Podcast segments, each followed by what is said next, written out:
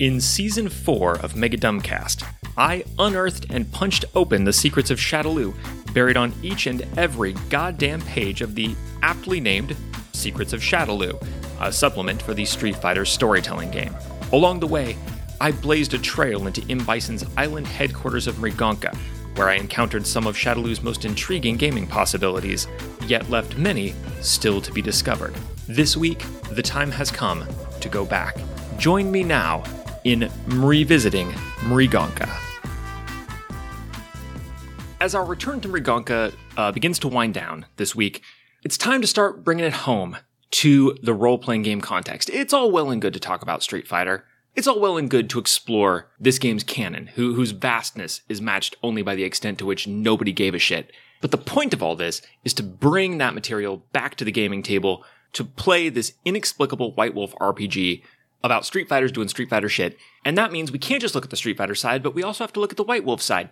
These are White Wolf mechanics. This is a White Wolf game with lots of White Wolf material created by the White Wolf staff. And Mriganka is not an unprecedented idea in the White Wolf role playing canon. As we discussed in the last episode of the main season, there are a lot of parallels to Shadaloo and Bison and Mriganka in the World of Darkness.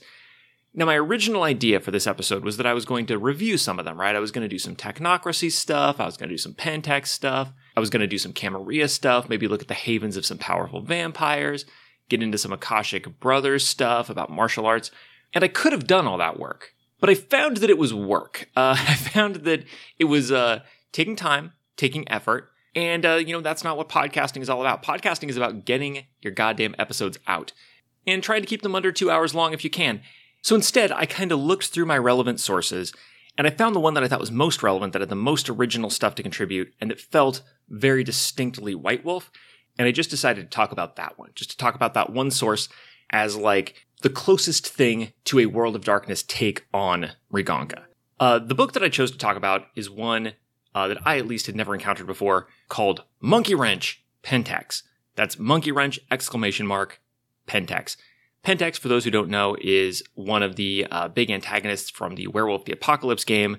It's an evil corporation, a little bit of an old fashioned evil corporation, honestly, even by the end of Werewolf's production history. Uh, but yeah, it's like a big evil corporation. They hate the environment, they hate goodness, and they're secretly controlled by just a whole array of different flavors of evil. Um, of course, the whole thing is ultimately backed by the worm, which is like the cosmic manifestation of entropy and corruption. But you've got like vampires in executive positions. You got demonic security guards. I think there's some ghosts involved in all this. Just, I mean, it's so much. It's all different kinds of evil, but it's in a corporate form and they pose as like a legitimate business. This book, Monkey Wrench, Pentex, is a really interesting uh, supplement actually that has these kind of like handouts printouts and like in character documents of various kinds that could have been stolen or intercepted or whatever from Pentex with clues to how the organization is set up and how you could raid some of their facilities, including this one building, uh, the Panacea building. Panacea is like an evil medical company of some kind under the umbrella of Pentex. So it's kind of an adventure book in the sense that it gives you like a direction to go in and a structure to go through. It also gives you NPCs, so it gives you, you know, your antagonists and supporting characters to support your adventure into this place. And then it gives you a bunch of like handouts and clues to support you as a storyteller in having your characters investigate and plan a raid. But it's not exactly like a pointed adventure. It's more of an adventure meal kit, an adventure salad bar, if you like. And that's very much the situation with um, Mriganka in Secrets of Shadaloo, right? There's an adventure in the back, but it doesn't have anything to do with Mriganka. The whole middle of the book is an adventure location that uses a bunch of statted antagonists, and there are lots of hooks, but there's no like A to B to C plot. The storyteller provides that for themselves. I like that format. I, I find that to be a really useful format in a supplement. And it's great here because the focus is on these facilities and the people in them, which is where there's a real parallel to Mriganka. Uh, first, a couple of differences. Remember that this is a supplement for one of White Wolf's very serious storytelling games. On its surface, there's a lot more here about like complex interpersonal political relationships within the company and like the structure of leadership. There's a lot of background on all the NPCs. It's not good enough to be an English aristocrat who started bum fights and killed a wind witch and then got haunted by her, and now you are an organized crime mastermind. Simple sketches like that have no place in Monkey Wrench Pentex. Instead, we get all this stuff about like where people came from and how they came to the company and who do they like and who do they not like. Oh, okay. Kind of, kind of interesting, kind of useful for a World of Darkness game, but I have to admit it is much less entertaining to read uh, than the Street Fighter material. It's kind of hard to keep track of all the different personalities here. Uh, Zetler, Heinz, Persephone, Zygote, uh, they all have relationships to each other. They got relationships to all kinds of outlying characters. Also, the Panacea building is not like Mriganka in the sense that it's not like this total theme park. Mriganka is inexplicable, but whatever the fuck it is, it's obvious that it is that from any distance. If you look down at Mriganka from space, you'd be like, well, that island's fucked up. Mission control, we have eyes on Mriganka. It's all kind of fucking weird. We don't have a tremendous amount of resolution on our surveillance uh, up here in the shuttle, but as a group, we, the astronauts, have a sense this island would have a lot of trapdoors on it. I think that like it's perfectly obvious what Mriganka is, as weird as it is. Instead, here what we have is it kind of looks like an office building. Like it's an office building and kind of an office park. The veneer of normality is pretty thick. But but underneath it, this is a real dungeon crawl. And it's meant to be that when you kind of go through it as a dungeon crawl, it seems normal enough that all of the weird things that happen, all of the paranormal stuff, will feel like an eruption of evil influences into this mundane setting, which is the, the feel they're going for in a lot of World of Darkness stuff. When you strip that away and just make a list of all the weird shit in this office building, that's when the resemblance to Mriganka becomes much clearer. So that's the way I'm going to present it. Just all the weird stuff and ideas from this building that would be relevant to Mriganka. Uh, number one, werewolves, as you may not know if you are not a fan of Werewolf the Apocalypse, we in the outside world think of them as primarily defined by like fur, teeth, transform under the full moon, uh, feel guilty about what you did, run around in the woods. If you play Werewolf the Apocalypse, you know that one of the defining features of werewolves is a close connection to this kind of like hazy spirit world that they can go walk around in and use it to get in places you wouldn't expect werewolves to be able to get into. So if some anti-werewolf extremists are like holed up in a bunker somewhere, the werewolves can be like, okay, let's all look in a reflective surface. We'll go to the spirit world where all the grass is vibrant and the sky is filled with songbirds full of the wisdom of our ancestors. And then we'll go over there and in the spirit world, dig our way down through the fecund soil into the earth. And then we'll um, go back into the regular world once we're down where the bunker is. And then we'll tear those motherfuckers a new one. There's a lot of thematic stuff about the spirit world that Werewolf the Apocalypse does, but it's also a, a pretty useful tactical option for enemies who aren't prepared for it. So here at the Panacea building, there are spiritual defenses. Uh, the penumbra here, which is kind of like the shallowest level of the spirit world, it's all corrupted. It's all messed up and dangerous for werewolves. This is a nice contrast with the physical mundanity of the location. And this isn't directly applicable to Street Fighter, but I do think there's a real theme in Secrets of Shadaloo about like poisoned chi. You know, the poison haze that corrupts people. You've got M. Bison's like dark psychic power. You've got like the dark chi that comes from the meteorite shards. I think an environment of poison chi where chi powers are kind of twisted, your various uh, mystical abilities are kind of tainted in a certain way when you're on Mriganka or like near the meteorite. That's a cool idea to take over. In fact, on the topic of poison haze, there's a great little uh, encounter in this book. There are these trees outside the Panacea building, and the trees are inhabited by blight children, which I know what you're asking. What are blight children? Well, they're the corrupted husks of Glade children just to clarify. What these Blight children do, they have an attack called Blighted Touch, and it is very similar to what Poison Haze is described as doing in Street Fighter, um, except that it's kind of backed up by mechanics more here than it is in Street Fighter. What I love about this encounter is basically when the when the evil trees touch you, kind of an attack, but it's this isn't like a fight that your werewolves are going to lose and be like too banged up and have to go home. Instead, when they touch you, you kind of like become your worst self for a little while and this is outside the building. So this is very likely to be an early or even a first encounter. This is the cruelest shit you could ever do to a werewolf player group. Because the thing about werewolves is, if you want to play a monster, play vampire for sure. But if you want to play a bad fucking person, play werewolf. One of the major themes of werewolf is like environmentalism and the threat of climate change, both literally and uh, in the form of metaphors about the apocalypse. And one of the ways it gets that theme right is this is a game of people who have all the goddamn tools to solve their problems, but have just a universe of debilitating character defects such that everybody gets together and is like, hey, we're all in mortal danger together. Let's work together and solve our problem. And then fast forward five minutes, and it's just two big hairy werewolves with their friends all holding them back, trying to fucking claw the shit out of each other, just pointing across the room with a clawed finger like, Moonscythe, you fucking bastard. I will see you dead for what I perceive your culture to have believed about my culture at some point in history. And nothing gets done and the world ends. Extremely true to life. Given that, given who these werewolves are and what they are, having the first encounter in like a dungeon crawl effectively be evil tree spirits touch you and you all become the worst assholes you've ever been in your life to each other is like a death sentence and it's all the player character's fault. It's so beautiful. This is the way that Poison Haze should be deployed in Mriganka for sure.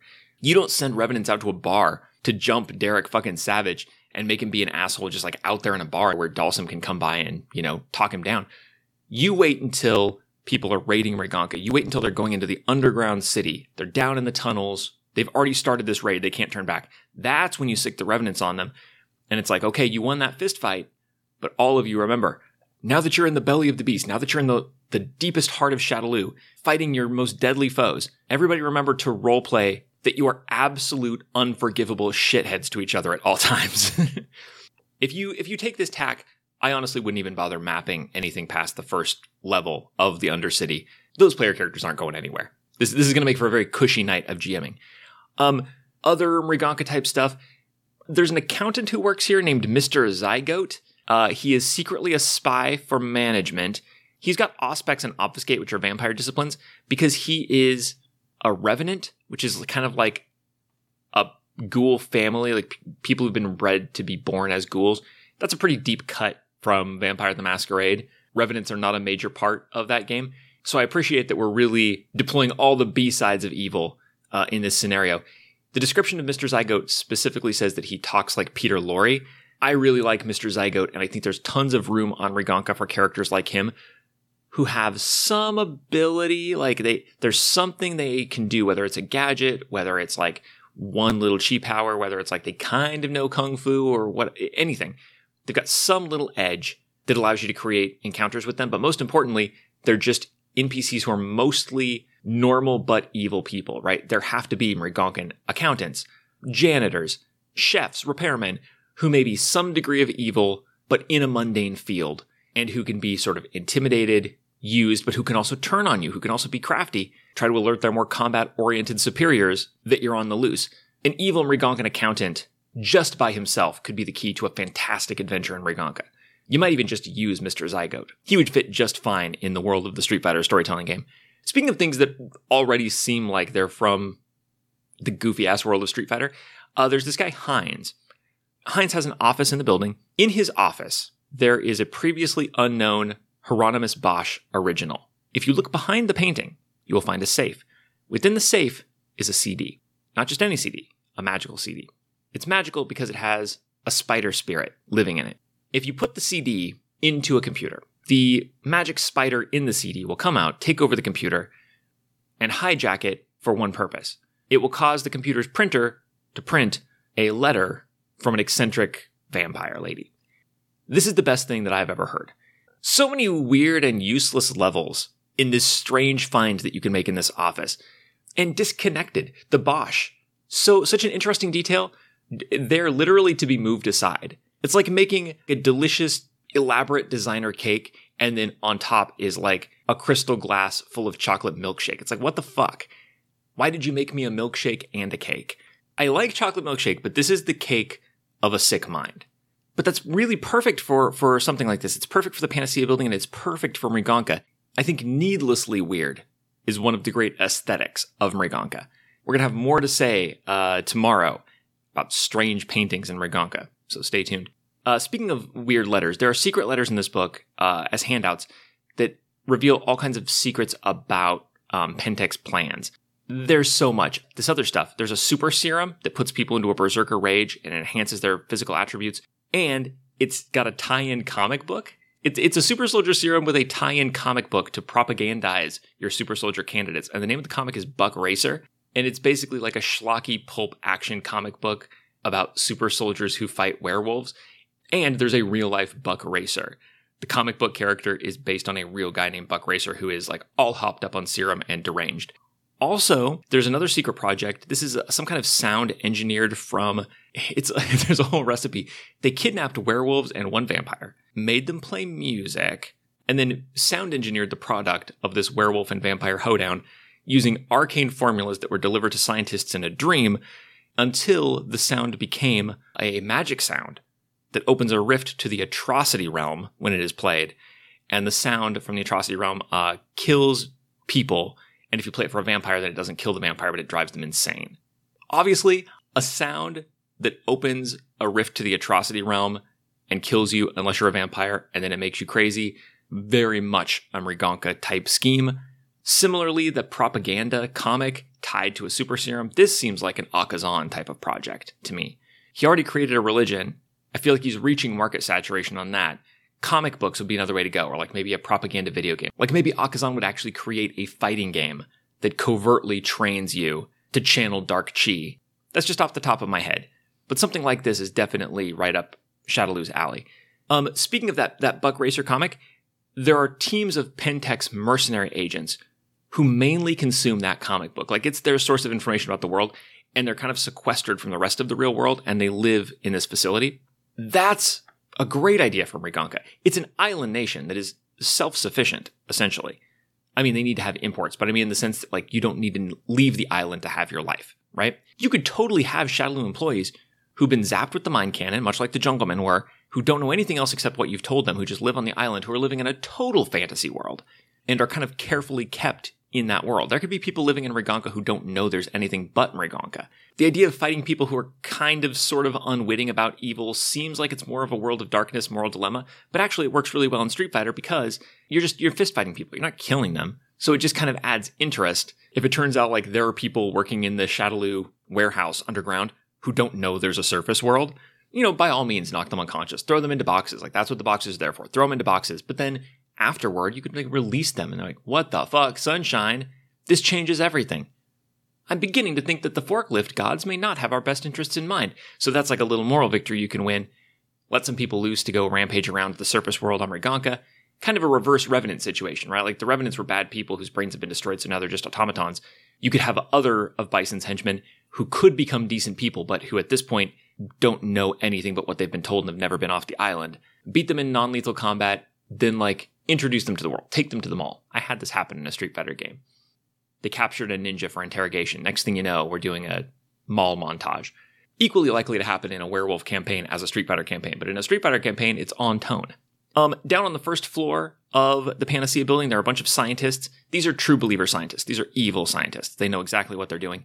Also, there are a bunch of Bane spirits who are just like evil spirits, basically, who inhabit all kinds of simple machines and will try to jump werewolves when they least expect it. So, like, the book specifies there are conveyor belts, there are shrink wrap machines, there are forklifts that secretly have evil spirits in them. And so, just when the werewolves are in a, like a false sense of security, like here we are in the mundane first floor, like the labs and storage facilities of the building, all of a sudden a forklift will come barreling out of nowhere, or, or I guess a thick sheet of plastic will fly out of nowhere, engulfing a werewolf and start aggressively shrink wrapping them.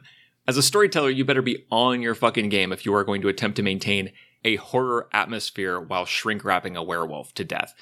So I'm not sure I would advise using this idea in your werewolf campaign, but in Street Fighter, I mean, we've already got killer forklifts on Mriganka. Why not killer shrink wrap machines? If Bison's shrink wrap machines on Mriganka are not killer shrink wrap machines, it's because he couldn't get them. If that was an option, he absolutely went for it. Conveyor belts, too, a James Bond classic, uh, creates an interesting tactical twist to martial arts fights. And it's particularly important that they're not remote controlled, they're inhabited by spirits. I wouldn't use the spirits per se in Street Fighter, but I think I'd do something like um, evil experimental AIs. And not just one AI. Like, it's one thing to have the AI of a level of Mriganka attack you. That feels like a, a mini boss. And it feels like fighting a grand sci fi concept. I'd prefer if, like, the lab has just been churning out prototype after prototype of killer AI.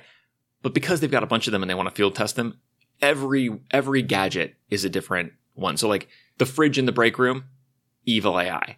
The electric kettle in the break room, also evil, totally distinct. As a storyteller, I would do different voices for all of them. It's just a whole Mrigankan like office slash storage level of items competing to destroy you. Um, and then the final thing I want to mention, very Mriganka, on the roof, there's something called a Bane antenna, which is a quote, silver black ovoid dish that lures in and traps lesser evil spirits and then blasts them down through the building into a chemical vat on the first floor that turns the evil spirits into like addictive pharmaceuticals. Mainly they're just addictive drugs. That's pretty good, right? That's like Pentex meeting its evil quota. But additionally, if you take a lot of them, which you might because you're addicted, you might also drift into another dimension. So that's just like stretching for a little extra evil from this whole pharmaceutical project. Somebody's bucking for a promotion in the pharmaceuticals department. And I think you get extra points for these being not just evil drugs, but evil drugs created by trapping evil spirits with a satellite dish and then shooting them laser beam style into a vat of chemicals to turn the evil spirits into evil drugs. M. Bison loves to go hunting down mystical sites of various kinds. He seems to really have a grudge against uh, lots of sort of chi enlightened individuals, uh, mystical street fighters and stuff. I can definitely see him using magical artifacts, enlightened people, vegetation or natural resources from places of great spiritual strength and kind of like converting them down into the form of some kind of pills or entertainment product, something very sordid that addicts people and then also maybe additionally does something weirdly evil. Like it gradually turns their bodies into clones of M. Bison or something like that. Just in case he's ever in your neighborhood and, you know, needs a new body. It happens to him from time to time. Anyway, that's that's the whole tour of Panacea. Uh, in closing, what would I rip off from the Panacea building? all the internal sniping inside, all the personalities, the structure of the book where we're talking about like this person versus this person, that can be done in a way where it is uh, silly, but still really like adds complexity and drives the plot. I would love to see like the dragons that are described in Secrets of Shadaloo. Super interesting characters described at great length and then basically never mentioned again in that book. If you went to Mriganka and all the dragons were there and they all kind of hated each other and were working against each other and had control over different parts of the island, then you throw like Vega and Bison and Akazan into the mix. Now we can really role play our paper thin kung fu heroes on this island. Um, I love the satellite trapping Banes to make drugs. As I mentioned, the Bane antenna. I love the killing sound. Uh, like killing people with sound is one thing, but creating that sound by kidnapping musicians and forcing them to all like play into one microphone like I specifically need an evil person to play fiddle and then like run it through the compressor with these special arcane settings to turn it into death noise. That's some that's a Shadaloo plot. Anytime you're filling up a tank with like glowing evil musicianship, you've got a you've got a rich future in the Mrigankan science department. Uh, what would I disregard here? Obviously, all the spiritual stuff needs to be replaced, but I feel like that's easy because what you're looking for is the feel. There are evil spirit trees in front of the Panacea building. That's not very Street Fighter. But there is a killer rose bush in Mriganka next to the nuclear reactor. Same thing. So you can tell these are both White Wolf ideas, but one of them has had like the gritty blue filter taken off. Same basic ideas apply. They just kind of need to be let loose, I feel. And as I said, there are tons of inspirations in White Wolf. It's not just Monkey Wrench, Pentex, any of the different lines, any of the evil organizations. You'll find plenty of inspiration. This is just one example of how to like go through that White Wolf material and pick out stuff you can use in your Street Fighter game. I think this would probably be useful to you if you're a White Wolf fan. If you're not, you may not have found much to like in this episode, but everyone will find something to like next time when we discuss the live action Street Fighter movie. Yes, the one with Jean Claude Van Damme and Raul Julia in the penultimate episode of Revisiting Mriganka. This has been Revisiting Mriganka, a bonus series from Megadumbcast. Contact me or check out the show wherever you want. I am Megadumbcast on Podbean, Twitter, Gmail, Instagram, your podcatcher of choice, etc., etc.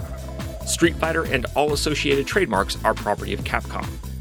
This episode's music, used under a Creative Commons Attribution license, is Tired Traveler on the Way Home by Andrew Codeman, whose work you can find at rasskazoff.com.